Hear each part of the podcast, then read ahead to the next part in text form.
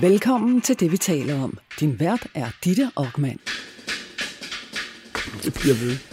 Ja, hun er her ikke. Hun, Ditte Ockmann er her simpelthen ikke øh, i dag. Vi må skuffe alle lyttere og dem, der følger med på, øh, på streamingen. Hun lytter med, tror jeg. Øh, Men det tror jeg ikke har engang. da sådan Hun en skiller, en- hvor, øh, hvor de siger dit navn. Ja, men den har hun sikkert slet inden hun tog afsted på... Nå. på nej, jeg ved det ikke. men øh, hvis man sidder og er skuffet, Ditte er der simpelthen ikke. Hun er på, på ferie det meste af, af juli måned, og, øhm, og holder i dag kæmpe Tour de France-fest, tror jeg, hun har, hun har entreret med. Ja, altså jeg skal om bagefter. Jeg er faktisk lidt i tvivl om, jeg overhovedet kan komme derom. Ja. Øhm, det er jeg noget tror, med det er sådan, at tage... at man, jamen, jeg tror faktisk, det, det er sådan, du kan sige til, til vagterne, at de kan vælge mellem at lukke dig igennem afspæringen, eller at få med dit Ockmann og bestille. ja, så vælger de nok det første. Det er det, jeg mener. Mm. Ja. Men uh, velkommen tilbage her til anden afdeling af denne fredags, uh, det vi taler om, Danmarks bedste sladdermagasin. Jeg hedder Nikolaj Vrå i mit panel uh, her i, uh, i dag. Der har vi uh, uh, royal korrespondent Jakob Hein Jensen fra BT og forfatter, foredragsholder og forensic analyst Per K. Tak.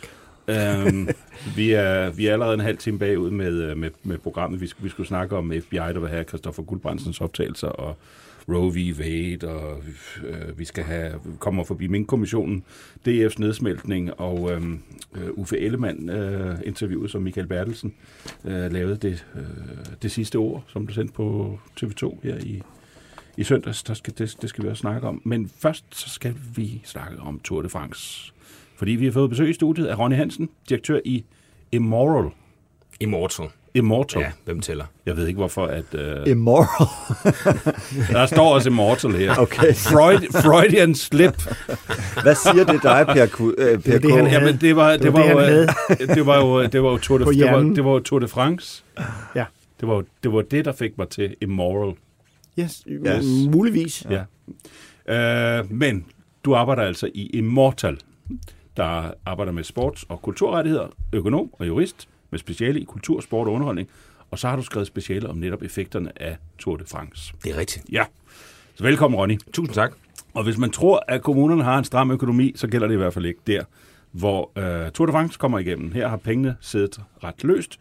De danske mål- og startkommuner betaler sammenlagt 113,8 millioner kroner for øh, turstarten. Så altså hvis man undrer sig over, at Tour de France ikke er på for eksempel Frederiksberg Allé, som jo faktisk er smukkere end Champs-Élysées, Ja. så er det fordi, at man på Frederiksberg klappede pengekassen i. Og sagde, det gider vi ikke. Overhovedet ikke. Mm.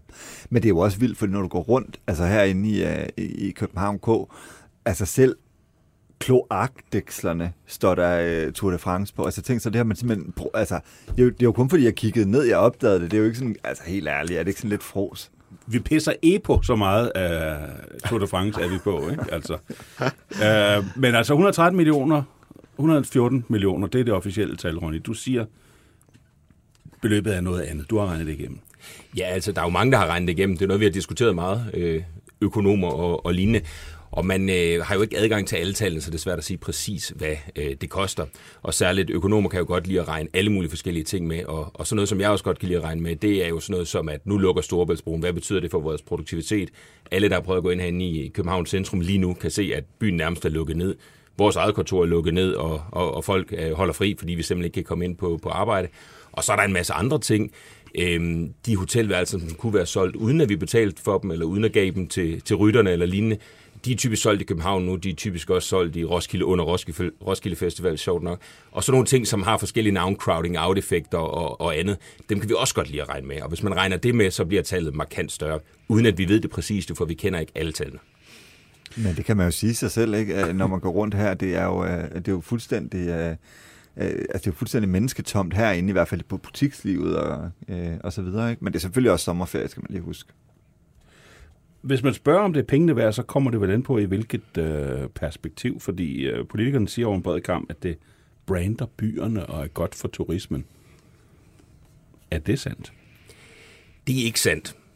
Det er jo lidt hårdt sagt, øh, men det er faktisk ikke sandt. Jeg tror ikke, at man kan finde en ekspert eller en øh, med indsigt i det her, som vil lægge hovedet på blokken for det. Det er alment anerkendt i faglitteraturen, at der ikke er de effekter af det, som man typisk politisk siger. i hvert fald når det kommer til sådan noget som branding, og når det kommer til sådan noget som økonomiske effekter. De effekter, dem, dem finder man ikke øh, for de beløb her, der er, blevet, der er blevet kommunikeret ud. Det er kun de, der på en eller anden måde har en interesse i løbet, eller har lagt øh, navn til, der gerne vil blive ved med at insistere på de effekter. Og det er jo faktisk ærgerligt, fordi når man går rundt i dag, det er jo pisse sjovt, og det er godt at se, og alt muligt andet. Og, og dem, der arrangerer det, de mennesker, der er ansvarlige for det her, øh, laver det, fordi de er så gode til det i Danmark. De laver det grande part, der nogensinde har lavet, der er bedst afviklet. Så det er faktisk lidt ærgerligt, at man bliver ved med at insistere på det her med, at det er for øh, eksporten, eller det er for hotelværelserne, et eller andet, vi gør det. Fordi de effekter, de er der ikke. Men det er jo bare den autopilot, der bliver slået til, hver gang man stiller et kritisk spørgsmål til, om hvorfor man skal bruge skatteborgernes kroner på det her. I hvert fald fra politikernes side. Ikke? Ja, det er rigtigt, men det er jo en diskurs, vi har lavet igennem de sidste 10 år, at alle vores kulturevents og vores sportevents skulle være en erhvervsøkonomisk case, og det er de stort set aldrig.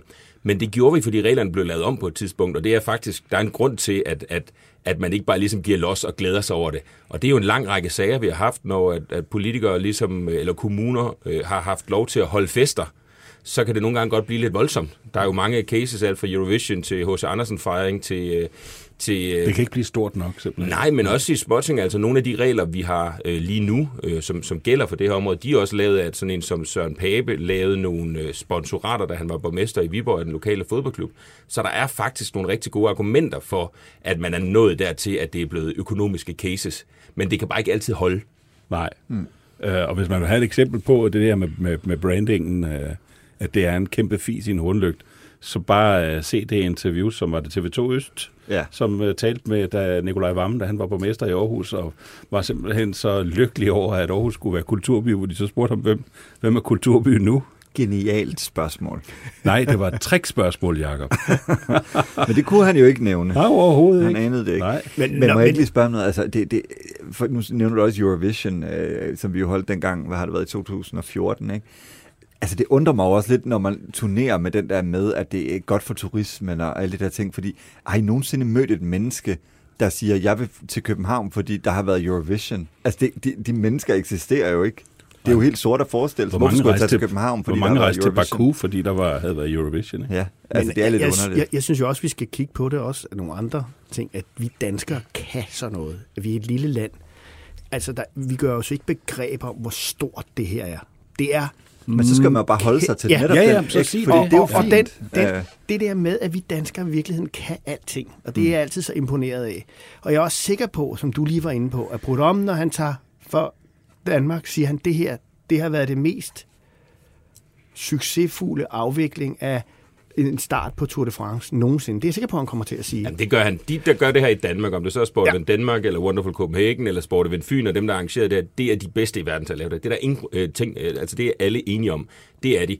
Det, man kan anføre med en vis ret, det er, at proportionaliteterne kan gå lidt i fløjten. For der er jo heller ikke nogen, der er i tvivl om, at det her er jo god branding for Danmark. Men er det for en kvart milliard kroner god branding for Danmark. Det er der, det begynder at halte. Ikke? Jo. Så det handler jo ikke om, at det ikke er fedt. Det handler ikke om, at det ikke er, er virkelig godt lavet. Og det handler ikke om, at det er god branding. Det handler om, at det er mega dyrt. Mm-hmm. Ja. Og, og, og, og vi kan jo reelt ikke få at vide, hvad pengene går til, fordi de bliver betalt til et det er jo et privat firma, der afvikler Tour de France, ikke? og der ja, ja, kæmpe, kæmpe, kæmpe, kæmpe firma. firma. Øh, meget usædvanligt for skattekroner. Prøv lige at fortælle mig, Ronny, hvordan, hvordan kan det overhovedet øh, være lovligt? Jamen, der er to grunde til, at det her det er lovligt. Det første er, fordi at Folketinget har været enige om, at det skulle være lovligt. Øh, så der er lavet det, der hedder et aktstykke, og, og lagt op til, til Folketinget, og så kan alt blive lovligt. Og, og, det, og, og hvornår blev det? Jamen, det er nogle år siden, det er en del år siden. Det var da man startede med at og, og ligesom var sikre på, at man kunne lave forhandling. Så der er overhovedet ikke noget øh, sådan juridisk ko på isen overhovedet. Men var det hvor mange år er vi, partier? Ja, hvor mange år er vi ja. tilbage?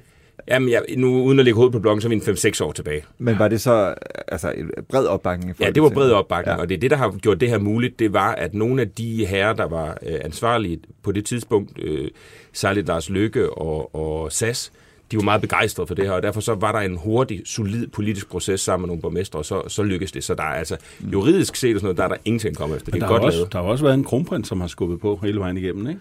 Jo, jo, altså det har jo været en solid proces, og det er faktisk det, som, som Danmark også kan. Altså alt er kørt øh, juridisk og politisk rigtig, rigtig flot. Lobbyorganisationen bag det har været rigtig, rigtig flot. Og Danmark er jo et land, der kan tiltrække store sportsbegivenheder. Det er vi faktisk rigtig, rigtig gode til. Vi har også en organisation, der er virkelig god til det. Og det vi normalt faktisk er ret gode til, det er at gøre det ret billigt også. Mm.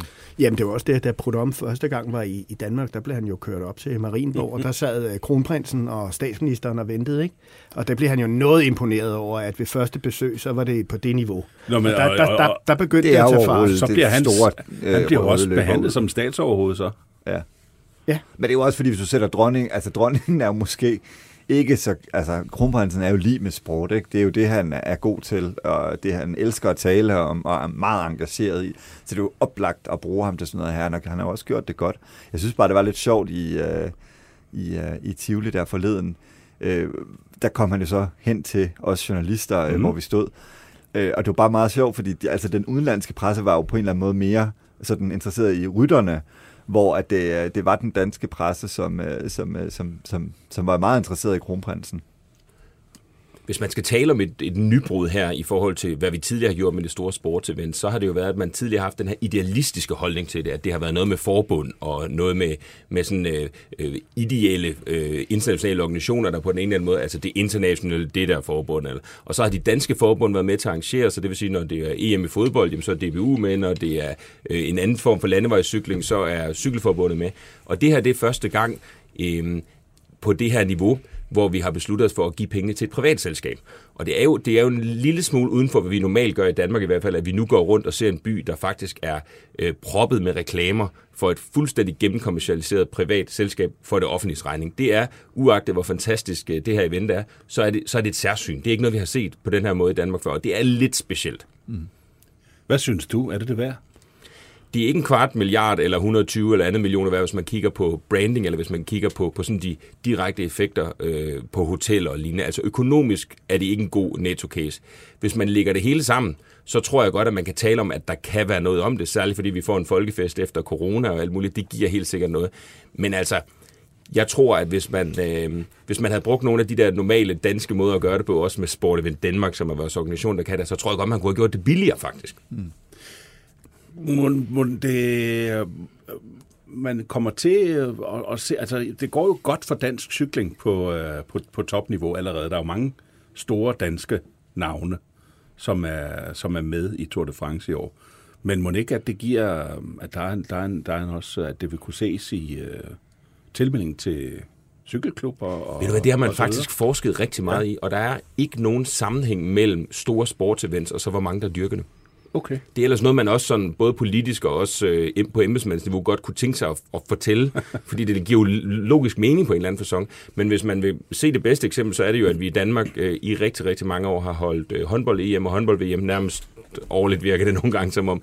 Og, og alligevel har antallet af håndboldspillere eksempelvis været øh, stødt faldende over mange, mange år. Så der er altså ikke nogen automatisk sammenhæng mellem store events og så øh, deltagelsesretten. Altså, det er jo egentlig lidt sjovt, når man tænker på, at for eksempel, øh, altså, da Vild med Dans på TV2 havde sin storhedstid der i midten af nullerne og slutningen af nullerne. Der kunne alle danseskoler jo faktisk mærke det. Altså, at der kom flere, der gerne ville lære at danse, ligesom dem øh, på tv fredag aften. Så det er lidt specielt egentlig, at det ikke har den samme effekt med sådan nogle megasportsbegivenheder. Bjørn Borg i 70'erne. Han satte gang i tennis, men det er måske også, fordi det er en helt anden tid. Jeg tror, vi har en helt anden tid nu. Jeg tror, om det der med at være tilskuer, det er noget andet i dag, end at være aktiv i det. Mm. Så, Ja, og så er der jo et skridt fra trends og så til den lange effekt. Der er også, mm. der er også en, en, en, så man kan klart altid se et lille spike mm. kort tid efter, men det er typisk også, hvis du at man har en ambition om, at man kan komme med i Tour de France efter at have cyklet et halvt år, som nogen af os jo øh, godt kan komme til at bilde os selv ind, så bliver man ret hurtigt skubbet. Og det ret bizarre lige omkring cykling, det er faktisk, og det her det er ikke det, er ikke det mest solide forskning, men det er dog øh, ægte forskning, det viser faktisk, at lige præcis øh, cykelløb kan have den modsatte effekt som den eneste sport, fordi vi er så mange middelalderne mænd, der selv tror, at vi er lige på næbet til Tour de France. Og når du så ser løbet komme forbi, så går det simpelthen så stærkt, at der faktisk er et forskningsmæssigt belæg for at påvise, at det afskræmmer en lille smule flere af dem, der allerede cykler. Folk Øh, og det er, en ret, simpelthen, det er et ret sjovt studie. Det er fandme sjovt, ja. Og man kan godt, man kan godt selv forestille sig det, ikke? Jo. Og derfor så må man jo også sige, at ud og se det der Tour de France, fordi det er jo en unik mulighed, vi har for alle de penge, du nu siger, at se de der rytter i den udfoldelse, verdens bedste rytter kom rundt. Øh, sidst, vi, da vi lavede VM, øh, har øh, afholdt VM, der kan jeg huske, at jeg så Cancellara komme rundt i sving. Jeg har aldrig set noget lignende. Der tænkte jeg netop det der. Jeg tænkte, så hurtigt kan, kan, kan man ikke køre på cykel. Så det er jo en kæmpe oplevelse. Det er det. Selvom jeg prøver at sidde her og være en lille smule øh, skeptisk. Ja, det er derfor, jeg prøver at være lidt... Jeg er modvægten Jamen, herovre. jeg er også utrolig begejstret. Jeg glæder mig til at komme ud og se det. Det skal ikke være nogen Ja, hemmelighed. men det, som du jo bare siger, det er, at, at øh, dem, der har bevilget pengene, i det mindste bare kunne være ærlige om det. Ja. I stedet for at så tude os en hat fuld om, at det er godt for Danmark. Men det gælder jo nærmest i alle politiske processer, ikke? hvis bare man kunne være fuldstændig ærlig om det. Og det er altså noget, som man, der findes øh, mennesker også, øh, der er meget, meget dygtigere til det her end mig. Øh, Idrættens Analyseinstitut har blandt andet kigget rigtig meget på det der, og der er altså ikke noget forskningsmæssigt belæg for, at det her skulle være en god økonomisk case eller en god brandingmæssig case. Det er der ikke. Bjarne Ries, der vandt i 1996, og ja, jeg var i Paris. Var du det? Jeg var, jeg kørte til Paris for at se Bjarne Ries, og jeg så, jeg så ham ikke. Jeg var der også. Ja. Var dig den gule t-shirt? Det var vi alle sammen. Nej, nej, nej, det Nå. var jeg ikke. Okay. Men øh, Bjarne Ries, Ørnen fra Herning, han er ikke, simpelthen ikke inviteret. Nej. Øh, Grand Depart, Copenhagen, Danmark, som det hedder. Og Københavns overmester Sofie Hestrup Andersen, der er bestyrelsesformand i Grand Depart, Copenhagen, Danmark, forklarer, at der kun er et vist antal billetter at uddele. Det har været rigtig svært, fordi der er så mange, der har hjulpet til at sikre, at Tour de France er kommet til Danmark. Og sådan er det. Og så er det sådan, det er, siger Sofie Hestorff Andersen til Ekstrabladet. Det er altså en mærkelig søforklaring. Ja, altså selvfølgelig kan man finde en ekstra... Altså ja. det er jo for langt ude. Men gæt, hvem de har fundet billetter til. Ja. Frank Jensen, overborgmesteren, der gik af i 2020 efter anklager om krænkelser af kvinder. Tour de France står på skuldrene af rigtig mange fremsynede politikere og sportsfolk inden for cyklingens verden. Derfor er det vigtigt, at de er inviteret med, når vi også skal feste i gaderne, så siger Sofie øh, Hestorff Andersen til BT om invitationen til Frank Jensen. Interessant. Ja, Jeg synes, det er så småligt med Bjarne Ries, fordi vi havde ikke haft Tour de France Depart i Danmark, hvis ikke han havde Og han var dopet. det. Ja. ja dopet. Det var de alle sammen. Altså, Eddie Merckx er et ikon i hele verden. Han blev taget for doping, jeg tror, tre eller fire gange. Uh, altså, uh, uh, det, det, Men er vi altså, også enige jeg om... synes, det er småligt, og jeg synes, altså, jeg synes, vi burde på en eller anden måde også have en, øh, en, en øh, udløbsdato for det der med Bjarne Ries og, og doping. Og nu er måske også lidt Det farvet. er af, at 14 jeg år siden, han indrømmede. Nej, 15 år siden, han indrømmede. Ikke? Ja, altså hold nu op. Bjarne Ries skulle da være inviteret og stå bagved øh, i, i, i sit jakkesæt og glæde sig over, at han har været med til at skabe hele den eufori, der er om Tour de France i dag. Det er min holdning til det der. Sponsoren Pentabase, det er det, de hedder, ikke? Gud, det er dem, der, der laver de der sindssygt dyre coronatests. De har inviteret Bjarne Ries. Nå. Øh, sådan. Men de ved ikke, om han vil komme. øh, fordi nu er det hele jo blevet noget mærkeligt noget. Ikke? Mm. Så. Ja. Ronny Hansen, direktør i Immortal. Tusind tak, Selv fordi tak. du kom og gjorde os øh, så meget klogere på Tour de France og, øh, og økonomien bag. Og så ud og nyd rytterne. Det vil jeg gøre lige med det samme. Sådan. Og, hvis du hører en, der pludselig råber gulerødskage, så er det Rosa øh, fra Bagdysten, der har set sin svigersøn Jonas Vingegaard køre forbi. Ja. Det er nemlig deres kodeord. ja. Han elsker hendes gulerødskage. Og sikkert også resten af hendes ja og han, han, bagværk. han og, kan jo vinde Tour de France, ikke? Ja, ja. Og han gør det formentlig. Vi, Nu har jeg sagt det her for åben mikrofon. Ja, vi venter og ser. Tusind tak, Ronny. Selv tak. Du lytter til det, vi taler om. Danmarks bedste slædermagasin. Din vært er Ditte Aukmann, og i panelet sidder journalist på Her Nu, Nikolaj Vrå. Royal korrespondent Jakob Heinel Jensen. Hvis du vil sladre med, kan du besøge BT's eller det, vi taler oms Facebook-side, eller sende en sms på 42 42 03 21. Start din sms med BT. Ved du hvad, jeg faktisk godt, øh, jeg gad faktisk godt, øh, hvis man kunne lave sådan en øh, beregning der, som han har lavet på, øh, på Tour de France, også på for eksempel Kongehuset. Ja. Ikke? Fordi det er jo også sådan en, øh, en, en, gammel, øh, en gammel historie, det der med, at, øh, at hvad vi ikke får ud af kongehuset i turisme, branding, Mary-effekten. Mary-effekten og alle de der ting. Altså det kunne da være interessant at få nogle reelle tal på bordet. Får vi pengene øh, tilbage på den måde? Jeg er sikker på, at danskerne vil have kongehuset uanset hvad, men det kunne da bare være et interessant perspektiv. Ja. Øh, det kunne i hvert fald være et meget interessant regnestykke. Mm. Ja. Ja. Tour de France, dagen for Tour de France i øh, Danmark var jo også en øh, glimrende dag til at holde pressemøde om øh, Mink-kommissionens beretning. Øh, nu er vi på besøg i studiet af BT's politiske redaktør, Jo, tak. Anders Lennart. Ja, tak for invitationen. Ja. Øh, man kan jo sige, at det var en velvalgt dag. Ja, I hvert fald. sige. Ja. Det er næsten lige for det komisk, ikke? Jo. øh, Jo, og i det hele taget, så var det jo, øh, så var det jo sådan et, et pressemøde, som så var absurd på alle måder. Altså, jeg, jeg tror, jeg har været til, til langt over 100 sådan politiske pressemøder, mange af dem i, inde i statsministeriet. Jeg tror faktisk aldrig, jeg har oplevet noget lignende. Altså, vi, vi har gør med et pressemøde på over to timer, øhm, hvor de starter med at stille sig op. Fem minister, selvom det er nærmest kun er Mette Frederiksen, der siger noget. Øhm, og så gennemgår de ligesom hele det der meget alvorlige forløb, øh, hvor presset de var, og hvor farlig minkvirusen var. Øh, det gennemgår de simpelthen igennem 25 minutter, før de ligesom vi får lov at stille spørgsmål. Og det er jo egentlig vildt, fordi det han, altså, kom, intet i minkkommissionen handler om det. Det er sådan et, et, et, et, et så tykt spændnummer, øh, som, øh, som vi alligevel meget sjældent ser i, øh, i, øh, i dansk politik. Den her beretning, der er kommet fra Mink-kommissionen, den, øh, altså, hun, øh, statsministeren var jo ude allerede inden den udkom, og så ja. øh, kan man sige, øh, forklare, udlægge teksten i, øh, i Berlingske, hvor hun forklarede, at der Ja, det var ikke godt, men der var ikke noget at komme efter. Det var sådan ligesom ja, ja. det, der var summen af det. Ikke? Uh, men den var ikke rar læsning, eller er ikke rar læsning for de ansvarlige politikere og, uh, og, og, og, og embedsmænd. Uh, Statsministeriet har uh, handlet meget kritisabelt. Øh, ministeriets ageren har ifølge kommissionen ført til grov vildledning af minkavlere og offentlighed og den klart ulovlige instruks til myndigheder øh, 4. Øh, november 2020. Og at Mette Frederiksen som statsminister objektivt set øh, var groft vildledende på pressemødet 4. november 2020, men uden at hun var klar over det. Øh, der er også tæv til øh, Barbara Bertelsen, øh, statsministeriets departementchef. Øh, hun har begået tjenesteforseelser. Mm ligesom en lang række andre departementchefer ja, ja. har gjort. Ja, og ligesom blandt andet en af de, ja. en af de, de embedsmænd, der også har gjort, det er jo Torkel Fode, vores, vi kender ham jo fra, fra coronapressemøderne, politi, eller rigspolitichefen. Altså, hvis man ser på kommissionens, øh, hvad de skriver, så har han simpelthen øh, med åbne øjne brudt loven. Han har, simpelthen, han har simpelthen vidst dagen efter det pressemøde, okay, det her det er, sgu, øh, det er nok ikke helt lovligt alligevel. Og så har han bare fortsat med... Dagen inden pressemødet. Nej, dagen efter pressemødet.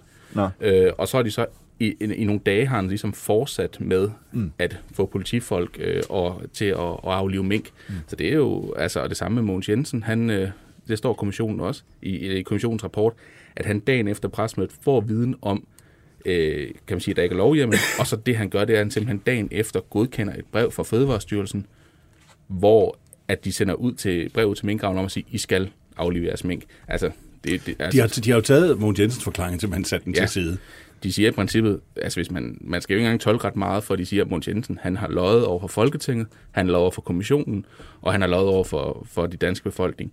Så det er jo en, en voldsom kritik. Hvis ikke, hvis ikke han var gået som minister allerede, så var han der røget på røv og albu nu. Mm. Havde du en forventning om, at uh, statsminister Mette Frederiksen ville lægge sig ned og rulle sig, sådan som... Uh, var det Barbara Bertelsen, der ja. kommanderede Mogens Jensen til det? jeg, havde, jeg, skrev, jeg skrev noget analyse og noget i går. Jeg havde faktisk forventet en lidt større ydmyghed fra statsministeren. Øhm, også fordi det er så åbenlyst, som vi sidder og snakker om her. Det er jo så voldsom kritik. Det, det fik vi ikke. Altså, vi fik en statsminister, der ikke ville tage ord, de ord i munden, der hed, jeg har begået en fejl. Det var hele tiden, der var begået en fejl. Hun vil ikke gå ind og sige, jeg har øh, personligt ansvar for noget af det, der er sket. Det var hele tiden, ja, det er et kritisabelt forløb, og vi tager det til efterretning osv. Så altså personligt kunne vi simpelthen ikke få hende til at tage ansvar for det her. Men er det ikke sådan lidt, altså egentlig sådan, hun har været hele vejen igennem? Altså at hun, at hun, øh, at hun simpelthen ikke har øh, et, et græn af selverkendelse på en eller anden måde? Jo, og det, det, det er simpelthen fordi, det er jo egentlig meget Mette frederiksen det her, men i virkeligheden så er det, øh, det virker komisk. Det virker simpelthen komisk, at vi kunne se det sort på hvidt, det stod der, øh, og så alligevel hendes udlægning af det var, jamen det er faktisk en, en form for frifindelse af mig, fordi der stod netop det, du også sagde, Nicolaj, til sidst der med, at hun var ikke bevidst om det. Mm. Men jamen, det er der ingen juraeksperter, der siger, jamen, at det er en frifindelse. Så vi, så vi hende ikke allerede der med de der sms'er, som aldrig ja. rigtig er kommet til bunds i, som jo er stadigvæk en spændende sag, især efter det her. Øh, øh, gå ud og ligesom være fuldstændig, altså den der modvind, det er som om, den rører ikke et hår på toppen af hendes hoved. Den ja. blæser over. Hun er iskold og kan simpelthen forklare sig igennem det med... Men det var jo også med de samme forklaringer i øvrigt. Mm. Hvis man kigger på det, hvor man analyserer hendes ord, så er det de samme forklaringer, hun giver hele vejen igennem, de samme ord, hun bruger ja. til at forklare det der. Det er lidt det samme, vi ser nu. Øh, øh, er det fordi, hun føler, det er en, en storm, hun bare lige skal ride af her de næste Tour de France-dage, og så mm. kommer der ikke nogen advokatundersøgelse, og så Altså, hun, kører ved, det. hun ved jo sandsynligvis, at der ikke kommer nogen det er det. advokatundersøgelse. Så, så hun skal en storm af. Og man må sige meget om Mette Frederiksen, men hun står jo meget, meget solidt fast på grunden, selvom der, der stormer omkring hende, og det har hun gjort mange gange. Øhm, det, det er alligevel... Det er utroligt, at hun, hun laver ingen... Altså, der er mange, der snakker om, jamen, det er jo nødt til at ofre Barbara Berlesen i dag, for ligesom at give et eller andet. Det gjorde hun ikke. Overhovedet ikke. Men er det fordi, at hun er, står så sikkert politisk, at hun har, Jamen, hun har, hun har tjek på støttepartierne? det er meget tydeligt, hun har haft tjek, tjek på støttepartierne. Det var jo vildt i går. Øh, der kommer de ud fra det, for det der øh, grænsningsudvalgsmøde, hvor de får præsenteret det. Så går Peter Velblund, som er gruppeformand i Enhedslisten, så går han ud og siger, der er ikke noget at komme efter for Mette Frederiksen. Hun er øh, frifundet i forhold til, i hvert fald for, for vores synspunkt. Han havde ikke læst rapporten. Han, altså, han vidste jo ikke, hvad der stod i den. At det er meget tydeligt, at Mette Frederiksen har gjort sit hjemmearbejde godt. Hun har talt med støttepartierne på forhånd, øh, øh, og ja, ligesom sikrer sig, at hendes, hendes egen røv, den, øh, den er helt ren. Men må jeg ikke lige spørge dig om noget så? Fordi, altså, hvis man nu forestiller sig, at der kommer et valg inden for den nærmeste fremtid, kan det her så ikke, ikke alene være skadende for Socialdemokratiet, men også for støttepartierne? Fordi der vil jo være nogle borgere, der sidder derude, og, og de fleste medier retter jo sådan ret Ja, ja. ja. vild kritik, der, der tænker, øh, øh, altså hele venstrefløjen har et, øh, et, et problem her. Det er mm. dobbeltmoralsk. Jo, jo, altså de bliver jo ramt af den der kæmpe hyggeleri. Altså, de er især de radikale, som jo heller ikke er de eneste, der ikke har meldt ud endnu. Det er dem, der har det svært, for det er jo sådan, de har et bagland, som ikke er specielt glade for Mette Frederiksen, og det plejer alligevel at være, det er typisk sådan ret begavede mennesker. Øh, øh, nu skal jeg ikke sådan sige, at alle radikale vælgere er begavede, men altså, det, det er typisk veluddannede mennesker, der går op i retskaffenhed og sådan Ja. noget. Og der må man sige, at de står svært. At de ja. står svært, fordi de vil jo ikke, de skal prøve at finde en formulering, hvor de på en eller anden måde ikke sætter Mette Frederiksen i rigsretssag, men på den anden side heller ikke frikender hende fuldstændig, fordi øh, så rammer det dem som boomerang, og deres egne vælgere, de vil, de, de, de, de, der, dem, der er tilbage, de vil nok øh, finde noget andet, måske ikke også. Altså, de, de er virkelig presset, Sofie Carsten Nielsen, hun, øh, ja, hun, øh, hun har nogle hårde dage. Hvornår tror du, der bliver øh, udskrevet valg? Til efteråret vil jeg bare tro. Ja, altså Nok. sådan noget september-oktober. Jeg tror måske, for, altså, det er jo svært at sige, men jeg tror, jeg tror rimelig godt på omkring Folketingets åbning til afholdelse i starten af november. Mm. Også fordi den her minksag, den skal være overstået det, og før den er færdigbehandlet, så kan det godt være, at vi kommer ind i september. Og hun, men jeg tror ikke, Mette Frederiksen kommer til at skrive valg, før øh, den her, den er, den er landet. Ja, og så er spørgsmålet, hvor den lander. Fordi mm. som du selv sagde, at der skulle bringes et offer i dag, det blev der ikke. Og I sidder der, du virker stadig chokeret. Ja, men det, altså jeg, jeg har godt nok øh, oplevet mange ting på det pres, men jeg har aldrig oplevet det der, fordi vi sad og sådan der, og kiggede på en anden journalist, der rystede lidt på hovedet, og sådan, hvad er der sker her? Det er sådan ja. et, en form for sådan teater på 25 minutter, de lige har stillet op, for lige sådan for, at, at de måske tror, der er nogle vælgere derude og hopper på det. Det, det håber jeg egentlig ikke, der er, øh, sådan for, for folkestyrets skyld. Øhm, og så havde Mette Frederiksen forberedt sådan 5-6 øh, øh, sætninger. Og som dem holdt hun fast i. dem holdt hun fast i. Og se- selv når at det var åbenlyst var, altså der var nogle ting, hun sagde, der simpelthen øh, ikke gav mening. Altså hun mente, at kommissionen havde frifundet hende. Det, det havde den ikke. Altså kommissionen, den, den Men skrev det, de... det, det skrev Mogens Jensen jo også på Facebook i Ja, ja. At, at det er Han skrev forkert. det, han skrev det komplet modsat af, hvad der stod i beretningen. Ja, fuldstændig. Det er, simpelthen- det er som om, det er sådan en helt anden verden, de lever i, fordi der står klokklart i kommissionen, jamen kommissionen har ikke taget stilling til, øh, om øh, politikerne eller ministerne har handlet øh, groft uagtsomt. Men er det bare sådan den nye politiske virkelighed, altså efter Trump og alt muligt andet, at man simpelthen bare kan... Smid anstændigheden over. Ja, smide anstændigheden over bord, og så opfinde sin egen virkelighed, og så håbe på, at vælgerne egentlig tror mere på en, øh, end, øh, end, end, end på de kritiske medier. Ja, altså nu... Peter Hummelgaard, han har beskyldt øh, de borgerlige for sådan trumptisme, eller hvad han, mm. hvad han kalder det. Altså, jeg synes nu godt, man kunne, kunne skyde en lille smule igen øh, her, fordi ikke at Mette Frederiksen på nogen måde er Trump, men alligevel... Nej, men her, det er jo, kan man sige, en meta-Trump-ting. Ja, jo, Han- jo, jo. Han beskylder jo folk for det, han selv gør, Ja, det er det. kan man sige. Den har Hummelgaard så måske overtaget. Ja, ja, det er det. Altså, det, det, det, det, det er sådan vildt på en eller anden måde. Og, og jeg synes, altså det, der, det, jeg egentlig øh, interesserer mig meget for, det er selvfølgelig at tjenestemand. Så jeg tror at for eksempel ikke, at sådan en som Torkel Fode, han kan... Altså, jeg tror ikke, han er politidirektør, når det her det er overstået. Nej. Barbara Bertelsen skal heller ikke vide sig sikker. Altså, det er jo grov tjenesteforsømmelse.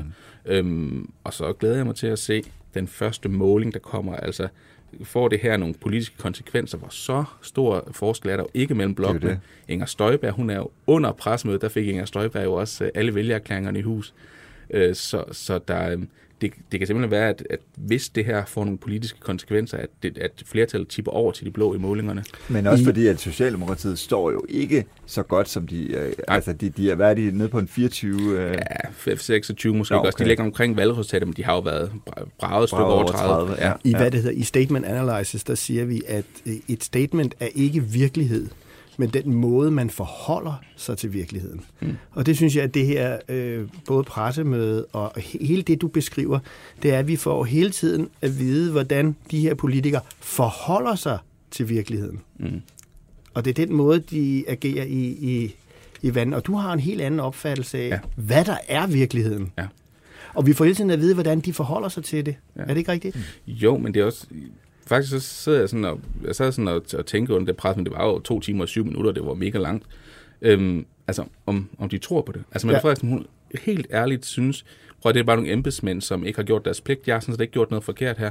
Altså, om hun tror på det, fordi for os, der dækker det som presse over en bred kamp, der virker det ud af trit med virkeligheden. Ja, og men det er jo også sådan en, altså det er jo, det er jo også sådan en, øh, hvad, hvad skete der med den der gamle klassiske sætning fra en amerikansk præsident, the, the buck stops with me. Mm. Ikke? Altså hvorfor er det, at man lige, at hun lige pludselig ikke kan drage sig ansvar, fordi hun ikke har undersøgt tingene grundigt nok? Det er da underligt.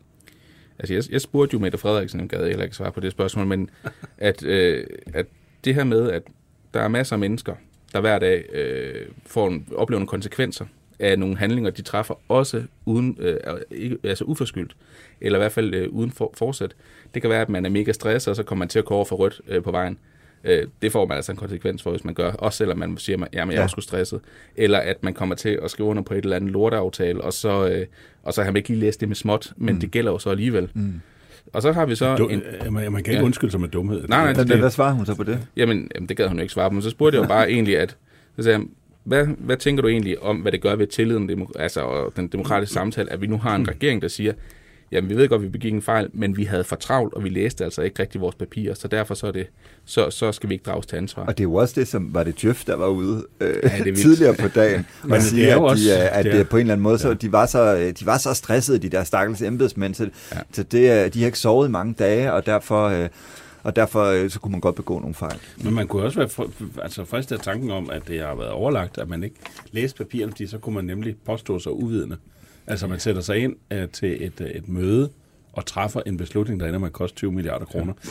Så kunne man dog i det mindste lige tage de minutter, det tager og læse papirerne, ikke? Altså det spørgsmål, jeg stadig ikke kan få ind i mit hoved, og det kan være fordi, at uh, jeg er bare, bare en, uh, en mand fra landet, som ikke helt forstår tingene, men, men det er jo...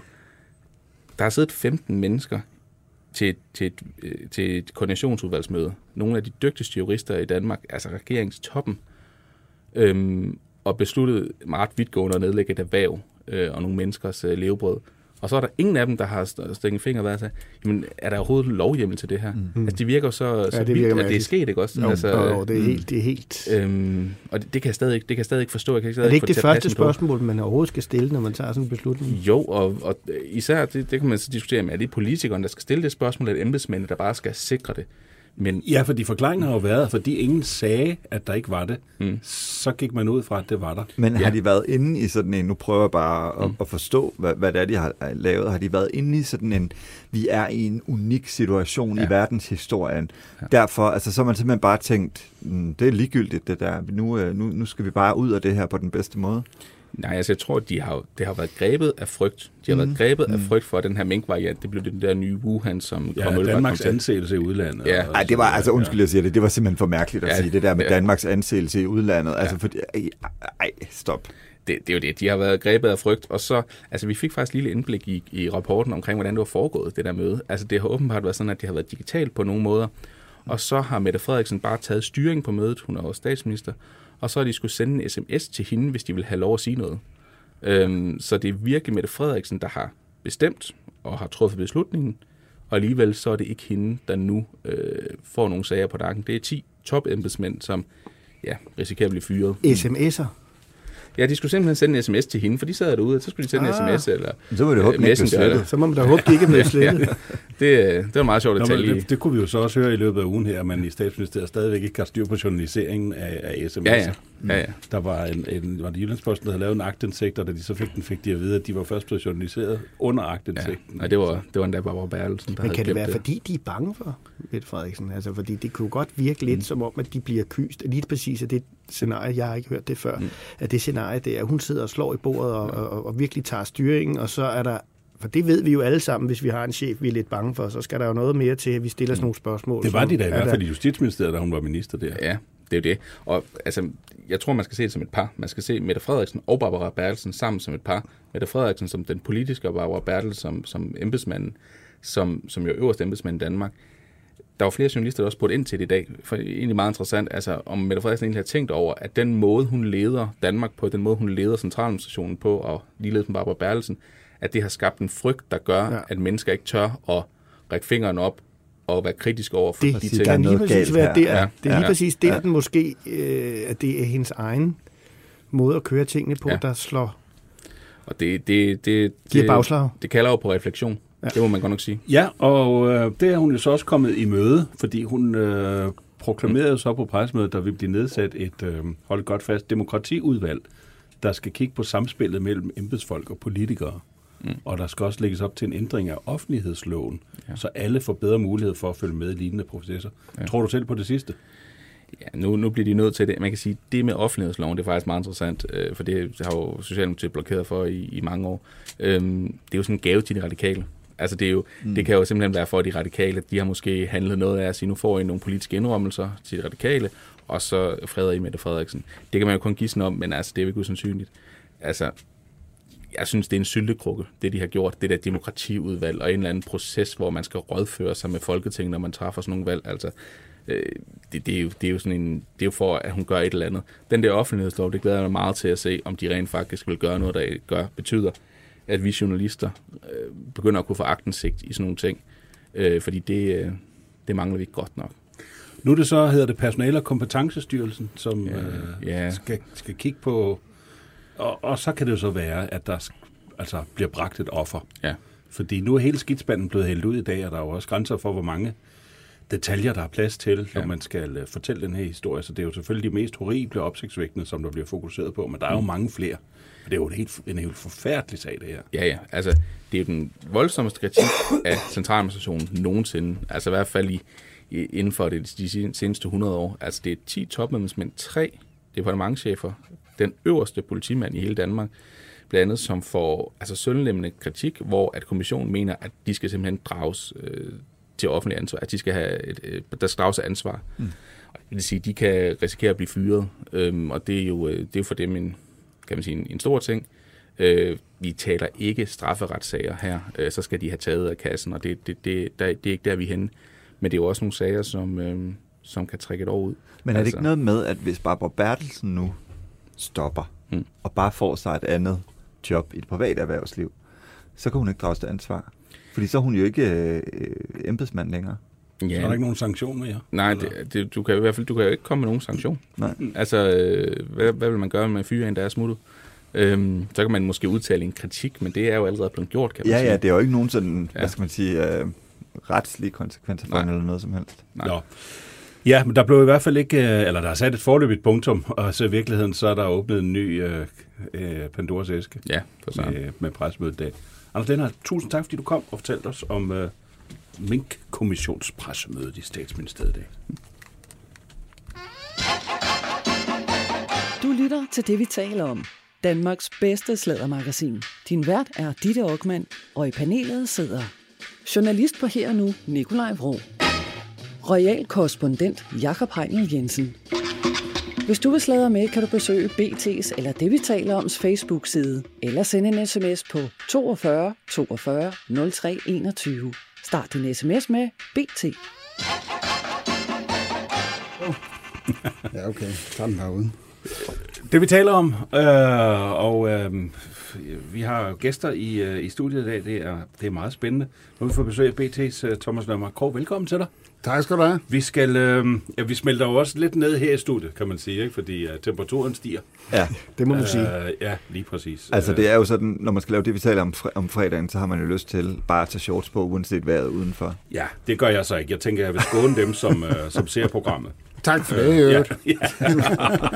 Thomas, øh, vi skal høre om øh, krisen i Dansk Folkeparti, fordi øh, ja, det kulminerede vel, kan man sige, forløbet i onsdags, da den tidligere formand Christian Thulsen Dahl øh, meldte sig ud. Øh, og han var for 27 år siden med til at stifte Dansk Folkeparti sammen med Pia Kærsgaard. For inden der havde øh, Kærsgaard delt et Twitter-opslag med ordene, Christian Thulsen Dahl er en tøsedreng. Altså det er jo, det var en direkte reference til Fremskridspartiets, øh, øh, hvad hedder det, øh, det møde, hvor... Ja, der var sådan et årsmøde. Ja, det var et årsmøde, Fremskridtspartiet ja. havde, Fremskridspartiets årsmøde, ja. ja. Ja. Og der var det Christian Poulsgaard, der gik på, Det var Poulsgaard, ja. gik på, på talerstolen, og det var, det var Tulsendal, ja, der var en tøsdreng, og... Øh, Det kan man jo ikke finde på YouTube, ja. og jeg kan stærkt anbefale at se det. Det er meget, meget... Jeg havde sådan et... Nogle gange falder ned i sådan et YouTube-hul. Det gjorde jeg sidste weekend, hvor jeg jo ikke kunne lade være med at se en, en direkte sammenligning mellem altså den nuværende øh, vanvittige situation i Dansk Folkeparti, og så sådan, som de egentlig opstod ud af askerne af Fremskridspartiet dengang er, er, det, er det sådan en, øh, en gentagelse af det, som øh, Dansk Folkeparti var født på? Ja, det øh, startede Pia Kærsgaard jo med at, med at sige. Jeg spurgte hende faktisk der, hvorfor at du deler det der opslag, hvor han bliver kaldt en øh, tøvstreng. Øhm, Christian Thulsen Dahl, fordi de stiftede jo Dansk Folkeparti sammen. Det er jo, det er jo helt vildt sådan en krig mellem Pia Kærsgaard og Christian Thulsen Dahl, som har startet Dansk Folkeparti. Altså det er jo, det er jo kæmpestort og historisk, og ser jo alt af den krise, det er i, i partiet. Men så spurgte jeg hende så direkte, Pia Kærsgaard, mener du egentlig, at han er en tøsdreng? Hun havde bare delt sådan et Twitter-opslag med det, og svaret var bare ja, og så vil hun ikke sige mere. Så hun mener det virkelig. Altså, det er jo en kæmpe krig, der er mellem de to i, i Dansk Folkeparti. Og det har jo bare kulmineret det her vanvid, der er sket i det her parti. Men man må jo sige, at øh, altså, der har jo været den her øh, siveblødning øh, af folketingsmedlemmer over, over lang tid, øh, og så bliver navnene større og større, og så venter man så bare på, at Thulsen Dahl melder sig ud. Men når man hører ham fortælle om udmeldelsen, så var det egentlig, altså han giver i hvert fald indtryk af, at det var ikke det, han havde lyst til. Og øh, spørgsmålet er jo også, om han står på springet til en politisk karriere, fortsat politisk karriere hos Inger Støjberg, fordi han har jo i dag fået et nyt job Ja. ja, i Aalborg. ja det, er, det er rigtigt. Og det er jo egentlig, fordi da han meldte, øh, meldte ud, at han ikke vil genopstille for Dansk Folkeparti, der spurgte jeg ham nemlig over på folkemødet. Der sad jeg og jeg talte med ham i telefonen. Der sagde han meget klart, jamen altså, det har hele tiden været sådan, at han vil blive Dansk Folkeparti indtil hans død, og så må hans arvinger, de må ligesom øh, skrive til PBS og sige, at nu øh, stopper han altså med at betale kontingent til Dansk Folkeparti. Men det var først, når han døde, at han ville melde sig ud. Men det var dig, han fortalte til, at han ikke stillede op. Han ikke- vil ikke genopstille. Ja, det meldte ja. han egentlig ud til andre Ja, medier okay. også, men jeg, jeg talte også med ham der. Ja. Og der sagde han jo meget klart, at han ville blive Dansk Folkeparti. Men altså, nu vil han hellere til, til, til havnen i Aalborg, åbenbart, og hoppe i vandet der. End, Nå, øh, for måske den også mere fredeligt end i Dansk Folkeparti. Jeg tror, alt er mere ja. fredeligt end Dansk Folkeparti i øjeblikket. Altså, jeg har det sådan lidt, hvis man skal sammenligne Dansk Folkeparti, så er der sådan et, et hønsehus nærmest, det sad i. Ikke 16 medlemmer af Folketinget, det var de efter sidste valg. Og så kan man sige, at det ene af de her høns, fik jeg pludselig sådan en revdragt på, og det var så Morten Messerschmidt, og så er de bare begyndt at flygte og flygte og flygte, og så har de jo set det her, efter Inger Støjberg har lavet sit nye parti, så er det jo bare gået stærkt. Nu ligger der kun få fjer tilbage hos øh, uh, Reven Morten Messerschmidt, og den ene er så Pia Kærsgaard, som jo mange ser lidt som hans, hans mor, ikke? som jo nægter at forlade Dansk Folkeparti. Hvad det hedder. En af de ting, jeg godt kunne tænke mig at spørge dig om, det er, at jeg har lagt mærke til, at det ligesom er orkestreret. Det her, de, de, ligesom de har aftalt det, de her øh, øh, Dansk Folkeparti, parti med øh, øh, Folketingsgruppen, at de ligesom smider en lunds ud hver dag Ja, for at holde gang i den. Kinesisk vandtortur, ikke? Ja, Men det jo. sagde Messerschmidt jo også, ikke? at vi er udsat Ja. for et koordineret angreb. Ikke? Jo, og så, så går han ud, Tusinddal, og siger, ja, nu er jeg ikke længere med i Folketingsgruppen, og så ved han ikke rigtigt, om han vil det, og så kommer den videre og videre og videre og videre. Og det samme med, så kommer Søren Espersen ud på et taktisk tidspunkt lige i midten af det hele, og så kommer der lidt igen. Og det, så der er ligesom, den, de holder, holder gryden i kog hos jer journalister hver eneste dag med, med sådan nogle nålestik. Så er der en ny, en ny bemærkning, en nyt opgør osv. Så, videre. så det er ligesom om, de prøver at køre Dansk Folkeparti ned i virkeligheden med deres øh, strategi. Ja, og det er jo bare kulmineret efter Inger Støjbergs parti endelig er kommet på, på banen. Ikke? Og det, øh, altså det svarer jo lidt til, at de står på den der planke, hvis Dansk Folkeparti er det, som der bare bliver savet mere og mere over og sat for, på at falde fuldstændig fra hinanden. Og da de så ser, at Inger Støjberg ikke havde som en eller anden blåval, ikke? hendes parti, det er bare den, de helst vil ramme for den her planke, ikke at falde ned til. Og nu må vi jo så se, hvor mange hun vil tage imod, om det bare, hun vil jo ikke have, at, at hendes nye parti Danmarksdemokraterne, at det bliver sådan et øh, de affaldende DF'ers parti, vel? Det vil jo heller ikke være godt for hende. Altså, øh, Nej. det vil ikke se godt ud, vel? Så det bliver spændende at følge. Rasmus Bjerg, han, øh, skuespiller, han skriver på, på Instagram, som øh, sådan en lille morsom kommentar til, til det. Øh, øh, til alle jer DF'er, der lige nu flygter, vi vil ikke have jer. I må blive, hvor I kommer fra. Ja, der har muligvis været hårde kampe og voldsom beskydning, men I må blive hjemme og hjælpe med at genopbygge. Alt andet er hyklerisk. Det er sjovt. Det er virkelig sjovt. Men, øh, men Hvad skal, der, hvad, skal der, hvad skal der blive af dem Ja. ja. i Dansk Folkeparti? Hvad er der tilbage? Jamen, de er jo kun, de var 16 ved valget, ikke? Og nu er de altså fire tilbage, som er meldt ud, at de genopstiller. Det er Morten Messerschmidt, det er Pia Kærsgaard, og så er det Alex Arensen og René Christensen, som, som er knap så kendte. Ikke? De er de eneste, der lige nu har sagt, de Kan, kan de genopstiller. risikere at ryge ud af Folketinget, Der tror du det? ja, ja, lige for jeg vil godt sige, at der er 99,9 procent chance for, at de, øh, de nærmest ikke kommer ind til næste valg. Altså, du den mener er simpelthen under spærgrænsen? Ja, det tror jeg er tæt på, sådan som det ser ud nu. Men altså, det hele afhænger jo meget af, hvordan det kommer til at gå med Inger Støjbergs parti. Ikke? Jo, jo, Hvor mange, og- der skifter Og derover. man kan sige om noget, så kan, altså piger må jo også stadigvæk kunne trække en vis øh, skare af folk, øh, øh tror jeg ikke, eller hvad? Jo, de vil jo alle sammen gerne over til hende. Det er nok mere, om hun, øh, om hun spreder randen op og kommer bare over til os. Hun vil jo gerne have Christian Thulsen Dahl. Han stopper jo så helt i politik. Men ellers så er der jo Peter Skorp, der har været mange år i Dansk Folkeparti, har jo meldt sig positiv. Og så er der så Hans Christian Skiby og øh, Bent Bøgested, der er knap så, så kendte. Men altså, de vil jo gerne derover. Øhm, så vi må jo se, hvor mange... Søren Altså Espersen måske? Ja, Søren Espersen måske også. Han har ikke sagt det sådan helt klart, men øh, det, må ja. vi, øh, det må vi se. Det er svært at forestille sig, at det her parti var det andet største parti i Danmark ja. ved valget for bare syv år siden. Det, ja, det, det er helt utroligt. det er så vildt. og også i Pia Kærsgaard, der er Folketingets formand. øh, Sikke en optur og en meget, meget, meget bræt Ja. ja. nedtur. Ikke? Hele hendes livsværk ligger i ruiner nu. Mm.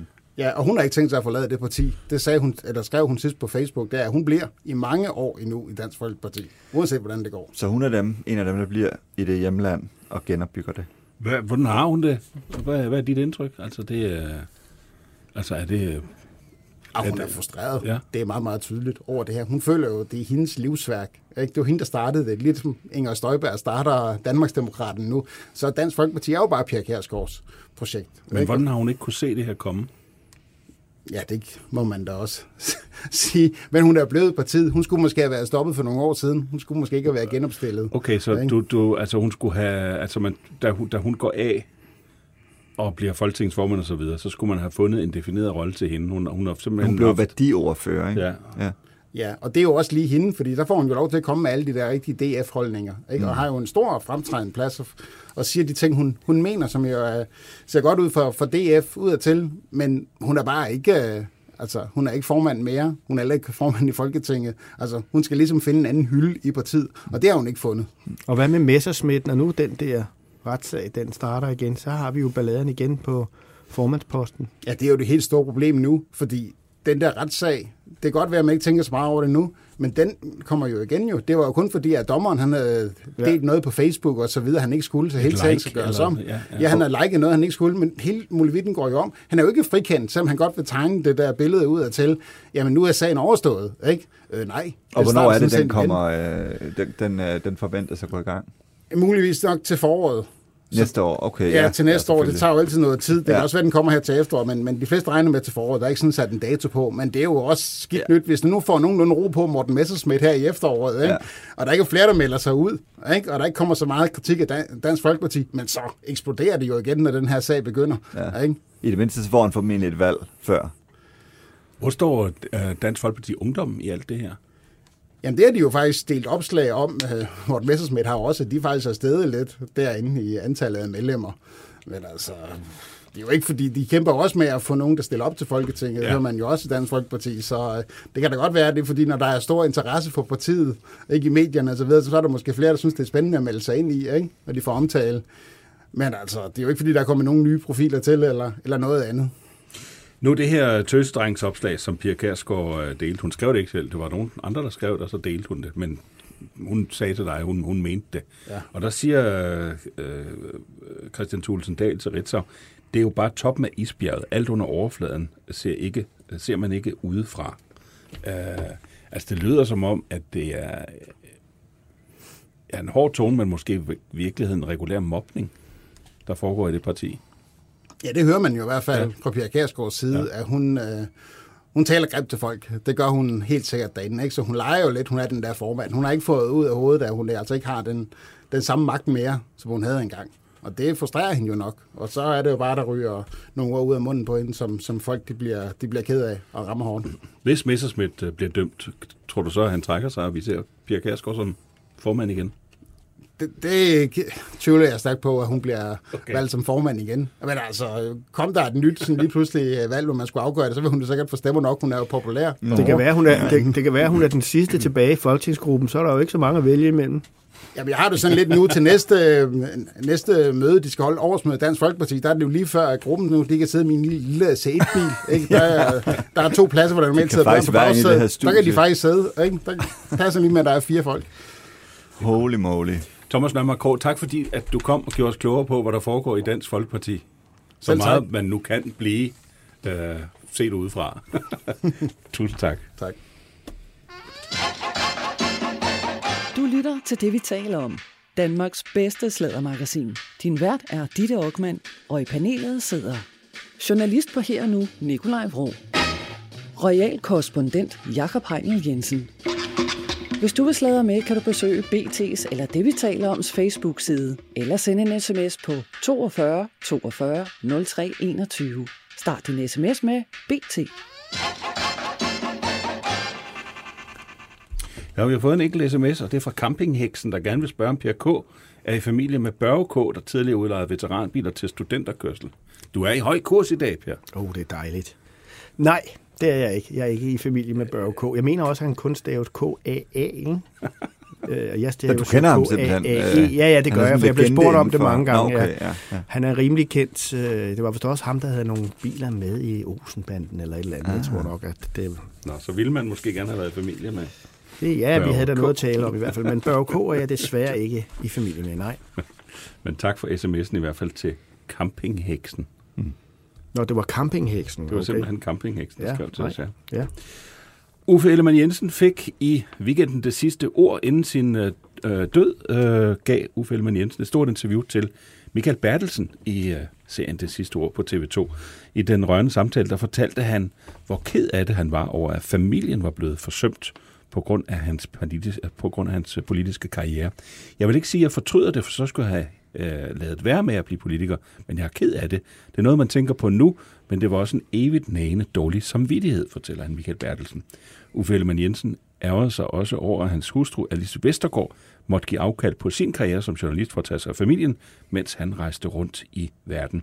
Til Michael Bertelsen fortalte han også, hvordan øh, han og Alice var forfulgt af grimme rygter. Den historie var, at jeg bankede hende.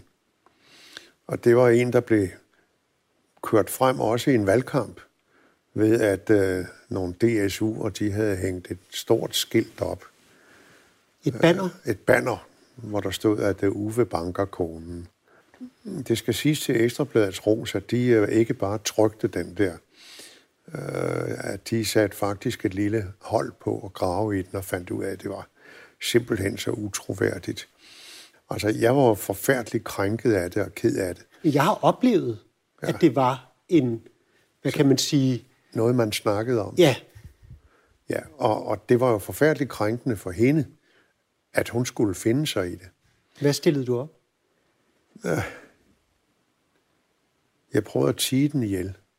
Fordi uh, på det tidspunkt, der kørte der jo alle mulige rygter om alle mulige. Altså, flere af mine politiske kolleger har også oplevet rygter af den slags, som har været svinagtige rygter. Og det er jo ikke blevet mindre. Øh, Jeg ved, at hvis jeg havde gjort sådan noget ved hende, så var hun gået sin vej. Stærkt interview, ja. som Michael Bertelsen har lavet med, med Uffe Ellemann Jensen. Ja, jeg fik, jeg fik ja, jeg knep en Ja. tårer, da jeg så det. Jeg synes, det er et af de største tv-øjeblikke i mange, mange, mange år. Ja, ja, og det er jo helt simpelt tag. Tre kameraer og to mænd, der taler sammen, og ja, øh, jamen, det var, det var, det var, jeg var så berørt af det. Det var et øh, sublim stykke journalistisk arbejde, og det var et stort, stort tv-øjeblik. Men det var også ligesom om, han havde mere at byde på, synes jeg, end, øh, end Ben Fabricius Bjerre havde. Måske er der- altså, er der det- var i hvert fald langt Ja. flere, øh, altså, øh, man kunne se bagefter, hvor mange historier, der, der dukkede op på de forskellige medier, ting han havde sagt. Der var jo også det her med, at han havde på en eller anden måde været øh, spion for Danmark og rejst i, øh, i Østeuropa. Ikke? Altså, det var jo også spændende. Og der var mange Der nedslagspunkter. blev heldigvis ikke uh, brugt tid på den uh, åndssvage historie om, den er hjemme.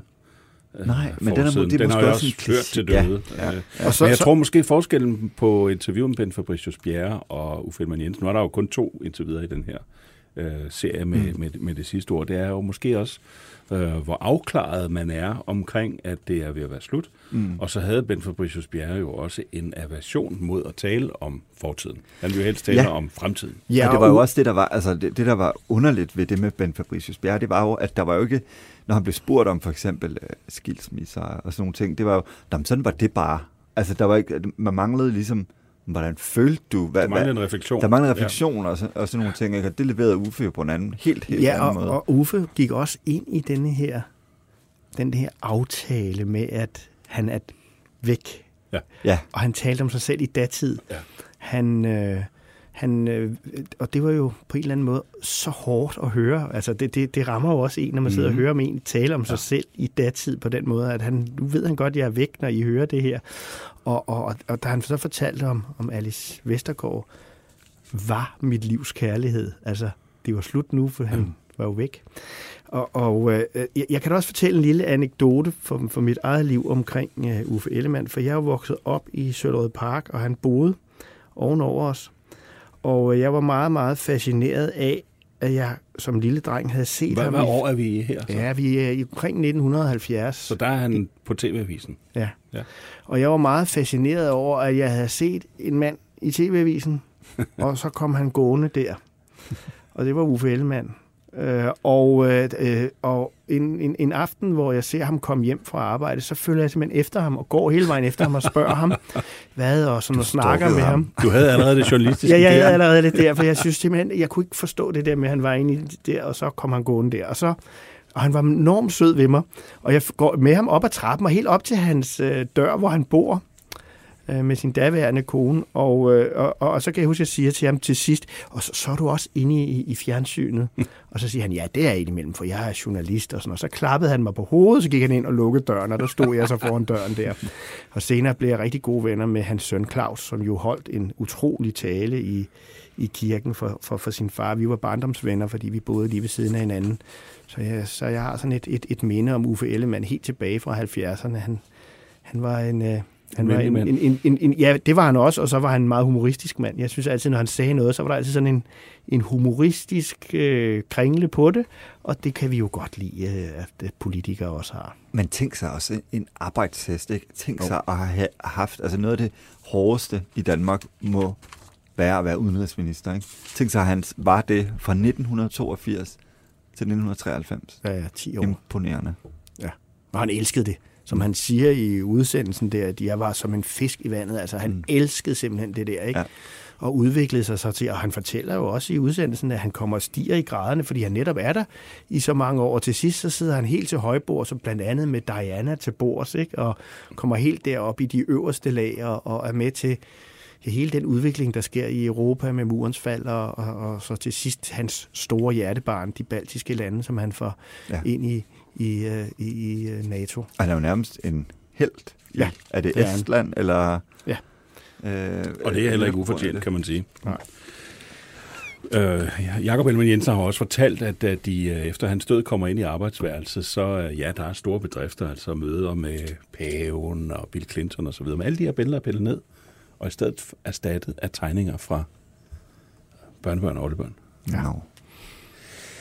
Øh, bisættelsen var fra Holmens Kirke i tirsdags. Uffe Ellemann Jensen havde selv planlagt den, hvem der skulle synge, og hvilke salmer der skulle synges osv. Og, og blandt gæsterne, der var 105-årige Lise Nørgaard, og helt i Uffe Ellemann Jensens ånd fik hun også smilet frem og forklarede, jeg er jo ligesom hende, der har kendt Uffe længst.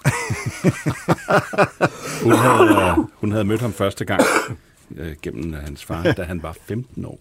Men hun har jo altid været sådan lidt venner med Venstre også, ikke? Altså selvom hun øh, er angiveligt er radikal, ligesom Ja, det må man ikke? næsten tro efter Matador. ikke? men, men jo, men så, øh, men, men så er der jo alligevel... Aldrig, øh, aldrig, aldrig, aldrig noget, som man tror, det er. Men, men, men der var jo noget, altså jeg kan huske under valget i 19, øh, hvor hun gik ud og støttede Lars Løkke Rasmussen for eksempel, så der er jo også, der var sådan noget lidt borgerligt øh, gemt i hende. Men det er jo for sindssygt, at hun var, var hun 25 år?